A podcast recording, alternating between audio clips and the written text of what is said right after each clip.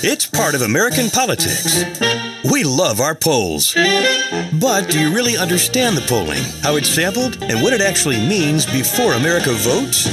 Truth is, polling is a snapshot of information. And here at Polling Plus, we're experts at taking that information, breaking it down, and giving it to you in a way that just makes sense. From local races to the national stage of the 2024 presidential election, Matt Towery and Robert Cahaly are churning the data so you can stay informed. This is Polling Plus. I'm Matt Towery. Welcome to Polling Plus, along with the bow tied one himself, the great Robert Cahaly. The two of us are going to talk about a lot of things that relate to polling, but we're also going to talk about a lot of things that relate to life and what you're doing with and watching this news, which is just overwhelming. Uh, Robert, if we took a poll of how depressed is America right now watching this stuff, I would think it would be through the roof. I mean, between oh, the economy and this war. Absolutely. And the number of people who are just worried that it's going to escalate into to something very serious uh, some kind of a worldwide conflict is just out the door. Just those numbers are at the top well, right. Well, I, I think it's an intelligence test too, because I found that everyone I know who has a brain is scared to death and talking about this, and everyone I know who who just lopes through life or really doesn't pay attention to anything, they don't really realize what's going on, and that this thing could go south in a matter of you know a few weeks and, yeah, and I talking about Halloween. Was that? They're talking about yeah, Halloween. they're talking about Halloween, right? And we're talking about Armageddon. So wait, so as an aside, never. By the way, this this never gained me fifty cents in my pocket like most things I've done. But I graduated from Cambridge uh, over in England with a uh, MPhil, which is a research degree in international relations and international law. But it, the real process of that was to understand. Uh, the international system. We had courses in things like nuclear strategy, not the normal sort of course you take. I can tell you this not a single thing that I studied at Cambridge really applies to the international relations and international scene we have today, other than you have a UN, which was sort of, which rose from a thing called the League of, Na- Concert of Vienna, then the League of Nations, then became the UN post World War II, none of which have ever been effective, in my opinion. And that's one thing. And the other thing is, you still have the overall issue of if one attacks one versus two and three being involved, what effect does that have on whether or not you have an all out world war? And I can basically tell you that that 50 cent worth of education that I received there. And I'm not putting Cambridge down as a wonderful university. I'm just saying I couldn't convert it into many, anything other than moving on to law school here in the U.S. Uh, it, it, the, the only part of that 50 cents that's worth anything is understanding that we truly are on the precipice of a potential war, world war, that could have devastating effects on the economy. And by the way, if China decides to get in the action later this year, then it's it's really just it's out of control. And I think that's highly likely that they're going to start looking at, uh, uh, Taiwan because they feel like now they have another opportunity to lower the U.S. when the U.S. is weakest. Your thoughts? Yeah, I mean, it, it makes total sense. I mean, you've got strategic petroleum uh, reserve down to half and, and we, you've got U.S. forces, you know, committed so many so many places. It, it just makes sense that you know you've got and add to that you got the Biden administration uh, this this distracted and focused on reelection and selling Bidenomics and not what's really going on and maybe even compromise. There, there's so much evidence that, that, you know they're looking the other way. So it's it's there's a it's a it's a culmination of things and, and the one thing that you said that kind of sticks to me is, you know, it's what you studied is that you know we're always there's always a few things can happen. Well, one of the first things that has to happen is kind of a people start to pick teams, and we see that happening. We've seen that happening, you know, with with the global South. We've seen that happening with with China and Russia. I mean, so this for the first time in you know seventy something years, we're, we're starting to build up teams again uh, and it's not. You know, the only thing we've had since World War II has been, you know, the Soviet Union and their satellites in America, and so, and that's not the makings we're talking about here. We're talking about real different countries right. with different agendas that right. that aren't part of one country and one agenda that are, are teaming together. Uh, and NATO having a real rival and having a rival to the you know the entire Western order as well. Well, you have and to ask that's a question. What scares me is when you pick teams, you start doing right. that. That's the right. beginning. Well, you have to have, ask a question when Iran decides that they're purposely going to have a skirmish with U.S. assets. You know, they, they obviously aren't afraid. They because there there are past administrations where I know one, the last one, where if that happened, it would have been lights out. Um, they clearly don't think the U.S. is going to have a strong response, and they're testing us, just like the the Chinese flying uh, their fighter jets against our bombers within you know wingspan. That's just not cool in the international world. That basically says we're getting ready to really test you, and it just seems to me that the, the thing is is is this whole international system is being held together by baling wire and chewing gum, and it could all fall apart. We we could literally tomorrow wake up and hear Israel did this. Uh, uh, Hezbollah decided to get involved on the other side. Turkey decides to get involved. Russia decides to back them. China decides this is a great time with the U.S. military completely focused on the Middle East to make a move on Taiwan. At that point in time, this becomes just so dangerous. And at some point, the, the stock market in the US, which seems to manage to whistle past the graveyard of massive debt, not just debt by the government, but credit card debt. I mean, people, everybody went to Europe this, this, this summer other than me. Now they got to come home and realize, wow, I'm paying 21% interest on these credit cards. And, and a lot of these people aren't paying off the full credit card. So that interest rolls over to the next month. And I, at some point, the rubber has got to meet the road. And it, I could go on and on about this. We can move on to other topics, but I certainly see this as a, a, a two pronged deal international instability that could become World War III and something that could crush the economy of the United States and certainly uh, the economic um, uh, confidence of the consumer. And this unsustainable spending. I mean, you, you know, like you said, the, the, government. I, you know, here they're set to borrow 1.6 trillion in the next few weeks. Mm-hmm.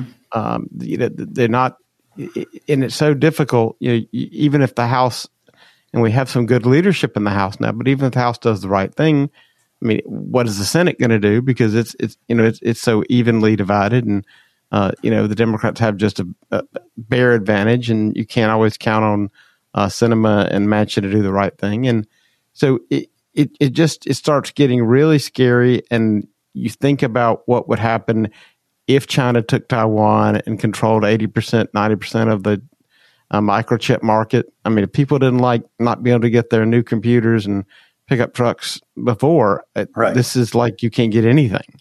Right. And um, I mean, once the chip market's gone, and once we have the we've lost the technology war, we've lost the war. So, uh, sliding into where that intersects with the polls, um, Gallup, which I, I, hate this term gold standard. For example, and, example, Ann Selzer is the gold standard in Iowa. Now, Ann does very good work, but what they forget is there are a couple of primaries she's completely blown, just didn't get right. So at least one I know of. So it's not like she's, we're all imperfect. I mean, I've blown, yeah, it's, you have. So I don't consider any one poll ever the gold standard, but I will say this. It's a percentage yeah. you get right too. And if you only do three a year, yeah, you, well, you're not really risking a whole lot, right? And plus, Iowa isn't exactly the most diverse demographics in the world. It's not really hard to weight that poll. Um, but but I'm not taking away from Ann Selzer; She does good work, and I respect her immensely. Um, but I think Gallup is truly as close to a gold standard as you get, can get with regard to one thing presidential approval. They've been doing it forever, they've got it down. And so this week, Biden slipped to a 39% approval rating. And when you get in the 30s in Gallup, you're in some deep trouble. And he's losing it in part from Democrats who are upset about his support of Israel. What do you make of that? Well, that's what's amazing. Uh, I remember a couple years ago when there was some uh, an Israeli uh, response to something uh, with Hamas, same kind of deal, and we put out a poll that showed the majority of Democrats thought that uh, Israel was to blame, and everybody said that's crazy. I'm like, no, it's not. What we're finding is older Democrats who support Israel, and the younger ones all support Hamas. And this again, this is two years ago. And so I've seen this split coming for a while. Mm-hmm. And what has happened is they don't understand when things get, they let things go too far on all this woke stuff, and it is absolutely going to split their party down the middle. And the other thing about this issue to me is it's forming up kind of like guns and abortion, where the people who care about it the most will vote on it alone. Mm-hmm. And there are a lot of Democrats who are going to vote on this alone. Yeah, and you know when my, you, you take these kind of one issue things, they're, they're powerful. And we've we've talked about this before, but a lot has happened just in the last week. Will the the block of Jewish voters in places like the eastern portion of my state, Florida, or in New York, or in California, do you i mean they always go democrat and i'm not i'm not trying to be this is not uh, to be critical it's just a demographic case. The, when we do the polls they generally speaking go democrat. At some point because this has gone beyond defending israel now. This has gone to people in these universities these these folks saying you know uh, attacking jewish folks just because they're jewish. True anti-semitic action Will this move any of that block of votes away from the Democrats, or will they just are they just going to go down the ship no, no, matter what, down with the ship? Well, I think that, that they recognize some of these folks really recognize that there's a fight in the Democrat Party on what what they're going to be. Mm-hmm. You know, are they going to be a traditional um, American party where the Republicans, the Democrats, um, agree on a few issues? And Israel's one of them, they're going to depart from that. Right. And if they think that the Democrats are going to lose that fight and they're going to become a either neutral party on Israel or a negative party on Israel, if that won't move their votes, then that issue isn't the main thing they're voting on. Right. It's just that, that was what I was. The reason I was asking is because you said this is going to be based on. It could be a one issue vote for a certain sector. I know it's going to be a one issue vote for a certain number of, of, Demo- of these younger Democrats who, by the way, have gone through high school and universities where they're being taught one view only, and it's anti Israel and it's pro Palestinian. And the, I, you know, it's funny. I I, I read the Cam- I, I, get the alumni stuff from Cambridge, so I read what our vice chancellor, who runs the university, had to say. I thought, oh, I'm sure this is going to be just as bad as Columbia. It wasn't quite as bad. They basically said we we don't approve of violence anywhere. They're sort of non-committal. But some of these universities and their faculty here have just gone all out in one direction, and it's scaring people. They're realizing that they can organize a group in mass whether it's on the Brooklyn Bridge or at one of the university campuses, like Tulane, where there was violence. I mean, Tulane, they still has a pretty heavy Jewish population among the students. Yet they go down there and burn, uh, the other side burns the, the Israeli flag and start, and they get into violence. I mean, I, I, anyway, I don't know what's going to, how these demographics are going to shake out, but I, I agree with you on one thing. This is going to be for some groups, it's going to be the one issue that they vote on. You, you well, it also may be the one issue that they're going to really start rethink um, this whole the whole woke and the whole cancel culture nature. I mean, this is what I've been saying for years: is cancel culture is only a problem when something you care about starts to be canceled. Right.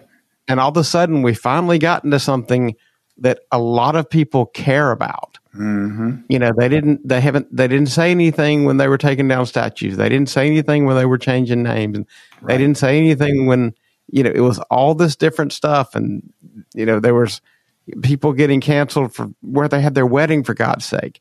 But Right. now, when it's hitting something they care about, now they're starting to realize, oh, maybe the maybe the university is out of control. Maybe there's a problem. I mean, it's, Right. it's amazing to see some of these major donors going. I'm not sure I like what's going on at my uh, uh, school there. Yeah, it only only took to a the massacre. Welcome to the party. yeah. So We've all been on, here real- waiting on you. moving on real quickly. Talk about GOP primary for a moment. I, I saw an article on Fox uh, News, their website, which I read devotedly, and it was by I think their chief political analyst, too, a gentleman who I do not know. But the story there, in essence, tees up the concept that whoever ends up in second place in Iowa, the silver medalist, could emerge as the true contender against uh, Donald Trump. Now, it also sort of flies in the face when you look at the polling right now. The silver medalist would still be Ron DeSantis. It would not be Nikki Haley. But yet, a lot of the coverage I see right now has been, in fact, I think it also came from Fox, that, that Haley is racing up the polls and DeSantis continues to stall or to drop. Now, I don't really think either one of those candidates right now have what I would call major momentum. But I will say this I do believe, this is just my personal opinion, that a lot of the mega donors who are searching for some alternative to Donald Trump, they're running out of, of, of runway. And I could see, I, I used to be in that party a lot, dealt with a lot of high level people, and I could see some of these phone calls, these conference calls or meetings being held, say, okay, uh, the governor of Virginia is not going to run because I, I don't think he's going to run. You don't think he's going to run. And uh, DeSantis is not not getting any real lift. Nikki's on the rise, and we need to just go all in for Nikki. Now, maybe I'm just thinking that because I think I know how the GOP works and I don't know anymore. But what are your thoughts about how this plays out as we get closer and closer to Iowa? Well, by the way, you and I are going to play a major role in that because we've always polled Iowa. I've been polling it for decades, and I have not gotten it wrong. I don't believe someone can go check. I maybe I had one or two, but I think I think we've done really well in Iowa. And like I said, it's not exactly like doing South Carolina or Georgia, right? I mean, it's pretty pretty easy to wait the poll. Exactly. It's not less Um, complex. What do you think, Robert? Well, I, I think it's kind of naive to think that this not Iowa is going to really winnow the field much more than it usually does. Um, what I, I, you know, they keep talking about with the, the one left to run against Trump. Well, I- I got a simple prediction. Trump will have the delegates locked up before he has just one opponent. I don't think that's going to happen. Because you know when you look at how this works and you look at how these presidential campaigns go on and they become right now they're about money and uh, they're about uh, you know ground organization but once the once the winning and losing starting they become about momentum. People win in entire states they've never campaigned in because the last three weeks they've been winning and so once winning becomes the thing and it becomes a less expensive contest Mm-hmm. then y- y- you can see people hanging in there. And, you know, there are candidates in this race that, that are going to drop out as soon as they can't afford bottled water and uh, fruit in their uh, hotel rooms. Which should be And there are candidates who aren't going to drop out until their credit cards don't work anymore. right. So, I mean, and it's just, so I don't think they're going to get down to just two. Yep. And I also think it's naive to think that people who are for Ramaswamy or for uh, certainly uh, for DeSantis are going to all break for Nikki because I think they've kind of gotten most of those people are what I would say are in the in, in the MAGA column, Yeah. and more they're not moving to the establishment column. By the way, our, our good friend Mike Pence dropped out, shocker. And in doing so, I think warned against populism. Now, excuse me, Robert, wasn't he on a ticket that was a populist ticket that won because of populism? You know, it is, it is really funny when somebody gets gets off of a plane that they really enjoyed the ride on and says, you know, it, you know, Mike Pence talking about populism is is is to me uh, like John Kerry talking about climate change after he gets off his jet. Right. well put. Um, so, right now, we've got sort of um, uh, shift in, I think, taking place in public opinion with regard to the GOP versus the Democrats. And let me give you an example. News Nation, I don't know who does their polling, but they came out with a poll uh, just uh, very recently that showed the Republicans up two in the generic ballot. Now, if you recall, I know you do because you look at it all the time, the Republicans have, have really been dropping in the generic ballot, particularly during that speaker fiasco. And it, I don't know if this is like a, I hate the word outlier too, but it, it, it may be off or it may be a harbinger of things to come. But do you think now that you have a new speaker who seems to have his act together, it makes a damn good presentation, I think, on television. I mean, he, he's impressive. Um, and you have the House beginning to get start moving again, and you have the split among the Democrats. Do you think there's a possibility that I know Congress, the House is going to be very hard to hold on to because we just, you know, you're hanging on by a thread and you got all these goofballs out there with, with problems. They've got people out there who are in some deep trouble the guy who can't tell the truth, the uh, the incumbent in Colorado is having to redo her strategies. You're only up by four. Now, the generic ballot may not mean anything, but it may tell us something about the Senate, where you know it looks like if they get their act together, we may if we even if we lose the House on the Republican side, you gain the Senate on the Democratic side. I mean, on the Republican side. And so you finally have, and I, I, don't know, that means Mitch McConnell continues in place. If that's the case, you may not have a real Republican Senate, but that's another issue. I mean, what are you seeing? Do you think there's a shift right now in the, in the generic ballot and maybe the, the House could be rescued and the, and the Senate could go to the Republicans? Yeah, I mean, I think the generic ballot, uh, again, w- we know that we, you know, the Republicans can be losing the generic ballot and win Congress. We've seen it happen before. Um, and I think that the congressional ballot is going to have more to do with the top of the ticket. If if if if the Republicans win the presidency, they'll probably hold the House. If they lose the presidency, probably won't. Mm-hmm. Uh, but I do think that what you're saying is right. They're seeing stability, and what was most causing dismay was, you know, this idea that Republicans can't get along and they can't work together, and uh, different aspects of them you know, we're, we're not, uh, you know, whether the moderates weren't happy or the conservatives weren't happy. And I think what Mike Johnson, I, have talked with some people who who actually served in the Louisiana legislature with Mike right. before he even got elected to Congress. Right. And what they said is this is a calm voice. This guy is a guy who is really, really learned. I mean, he's a constitutional scholar. He loves this stuff. Mm-hmm. But he's he has the Newt Gingrich way of explaining the complex, right? Instead of just being mad at you because you don't get it, right? And that is what it takes to kind of bring you know herd these cats together, mm-hmm. is to hear everybody's perspective and and and and to not play the games. I mean, a guy like this could never win a re- regular speaker's election. He right. came in the only way he could come in, but that's what makes him so powerful is he didn't have to cut all those deals. Mm-hmm. And I, I, think it is it is a unique opportunity. Uh, this guy can be hated by neither side, and I didn't think they were going to arrive at a speaker like that. So I think there is uh, the unity of the Republicans and then the Democrats with you know the squad and all the mm-hmm. Israel stuff coming back to that. Right, right, is going to contribute to all of this. Yep, I, I totally and completely agree. Um, I, I've there's some there's a shift going on. I don't know exactly what it is, and this could go on left and right. I did, by the way, I found it very interesting. That is it Daines, Senator Daines, who's in charge of the uh, senatorial committee this time.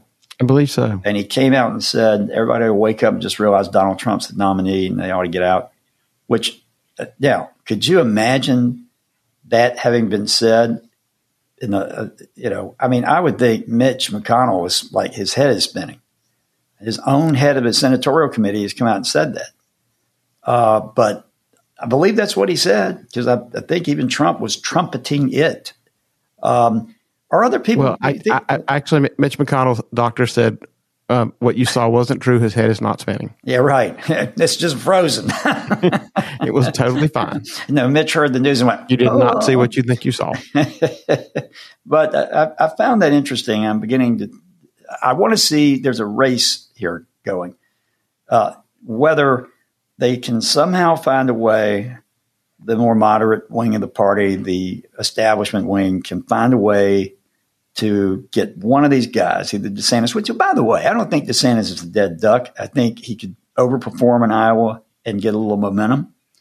I don't think he's finished, but I don't think he, neither he nor Nikki Haley really, in my opinion, have the ability to really rob Trump of the nomination for what you said, and that is there are too many delegates he'll have in his pocket before anybody can really get ahead of steam. And uh, you know, that's my view. absolutely. And and the thing is, I think Iowans are some of the smarter people um, in politics because they experience a lot of this. And and you know, we've talked about some of the fallacies with national polls. Mm-hmm. I've seen a lot of these polls in Iowa that are literally this way of they take a national poll um, and or they take a, a statewide in this case, right? And they you know they divide them up and let people self-identify and then ask them how they're going to vote in the Iowa caucuses, mm-hmm. and they're not you know some of them aren't really screening for caucus goers. Now some right. are, right? And we do, and you do. Yep. But so we have to recognize there's a little bit of a skew, and caucus goers, you know, tend tend to hide their cards a little bit. So well, I, in think, past years, you had to ask who the second choice was as well, and uh, half the pollsters never even bothered to do that, which in right. Iowa is fatal if you don't do that. That, well, I, am not sure the system works the same way this year. it year. Doesn't. I said, but I said in past years. Has been, no, you're exactly right, and and it's important to know that because uh, you know it, it can also give you a clue as to where they are because sometimes when somebody's second choice is so out of line with their first choice, you, you sometimes realize maybe what they said first wasn't really what they think. Right. But I would say the more genuine a candidate uh, comes across, the better they're going to do in Iowa. And so polling not might not be as accurate as people think it is in Iowa right now. It's tough. I mean, I, genuineness I, of the candidates is going to shine through on some. The Democrats guys. always had that second choice deal, and and there are some times when I came out right and a lot of votes were wrong because they didn't ask the second choice or they didn't ask it right. Now, I, I, you know, I'm, I don't, yeah, look, guys, y'all and there's peer pressure I, involved when your candidate dropped out. Yeah, when well, they're in that room. As you no know, I don't, I don't live and die polling. I'm going to go play golf again this afternoon. By the way, I played my my original course Cherokee in Atlanta last week, uh, Cherokee Town Country it really played pretty well. I went out on my home course to Vinoy on Florida. Uh, of course, I, I, for listeners, my mom passed away. It's been a long month, but trying to get back in the swing of things, I go to the Vinoy to play, and I stunk. I mean, I was so bad. Robert, I could put a club in your hands and you would beat me the way nope. I played on Sunday. Nope. But nope. Nope. don't think so. But, but but all that being said, so I you know I care about golf more than I do about polling, but I do think that um, there's going there there are going to be uh, a lot of things that will shift in these campaigns very quickly because let me make this point: the attention has been shifted completely to what we started about, started about in this podcast, and that is Israel and what's going on over there. And there's going to be a very short focus time period for there really to be anybody to pay any attention. But for this example, this debate they're going to have in what Miami is that next week? That's right. Okay. Next week. I bet you that has the worst ratings in the. Well, wait a minute. Going to do it on NBC, I think, and so you're going to have mm-hmm. a broader audience. Of course, this is all designed to get moderate candidates more support, in my opinion. I, I'm not saying it's nefariously done, but you know, the more moderate folks are going to be willing to watch NBC versus Fox, or certainly if Newsmax had hosted anything. But I don't know. I, the interest in it just seems to be very tepid right now. No, it, it really does because everybody kind of sees it as the second, you know, it's kind of an undercard show. Um, you know, to me, the debate uh, at this point uh, for the, for the, the whole thing has been more about like a showcase to re- people who are very involved to Republican activists and Republican donors and less right. about Republican voters. Right. And um and, and again, winning primaries is about lining up activists and donors first. So I'm not faulting. Right. I'm just saying that that's kind of what it's been more about. Yeah. Yeah. Um, but yeah, I, I, I, think the ratings are going to be uh, going to be you know dismal. Uh, again, unless NBC is selling it as to catch a predator, and they've got a whole system set up, and all these Republicans are going to be surprised at the end. Well, they know uh, they, know the Republican they, they know the Republican Party. They can probably find one or two predators in there. Um, oh, I heard that. I want I want to end with this. We always do something that's sort of off politics, and usually it's something funny. But this weekend, Matthew Perry of Friends passed away, and I found it interesting the amount of coverage and the amount of discussion, even among friends of mine, no pun intended with friends, talking about it. And I think there's something to be said. I don't believe the same feeling is being developed among television these days, but a show like that, that really was pretty, I mean, it wasn't all that racy. I mean, it wasn't, it, it wasn't, you know, certainly not raunchy. It was, it could be a little campy, but where you had an ensemble that, that worked well together. It's, it tells us, I'm wondering if, is that the last era of television? Because television, cable is, is on its way out. They're losing, unfortunately, they're losing their, their, um, their revenue as streaming is just taking over. But and, and, things are going to become so diverse. But Friends ran in a time period when millions of people would watch that would show. Watch. Yeah, like millions and millions watched the last episode. You think you that's know, over? You think this is the Matthew Perry world is coming to an end? I mean, everything in television goes in cycles, but I tell you, it's interesting. Um, we we had a little housewarming party for my brother, and apparently, I, I wasn't there for this part, but my little niece comes running through, and she's like 12 mm-hmm. and and she's just like screaming, "Chandler died!" Now, all of her friends, I mean, all of the family there thought that a little kid she knew named Chandler had just passed. Right. But she was talking about Matthew Perry. Chandler and being. she's so young, she, you know, it, it, it, shows it had an impact. She didn't call him Matthew Perry. She called him Chandler. Right. Well, there, and so, so the, with someone her age, yeah, it just, it, it hit me all over again. Like, whoa. Yep. This, yep. this whole generation, they've watched this too. Yep. Almost yep. like you know, like we were watching reruns of Lucy and Hogan's Heroes years after they aired the first time. That's what that this is their Lucy. Hogan. I know nothing. Hogan. well, I can tell you this at our Stalag here, what was it, Stalag 13 or 17? 13, Stalag 13. Stalag, at our Stalag 13, um, it's a good thing that you and I aren't trying to break out because we probably couldn't find the tunnel. But we certainly know how to read the polls. And uh, our time's coming, brother. We're going to be in the hot seat beginning January. It's going to be going nonstop. We better get ready for it. Until then, I'm Matt Towery for the Bow Tied one, Robert Cahaly, uh, wishing you a great week and saying, who knows if we'll all be here next week.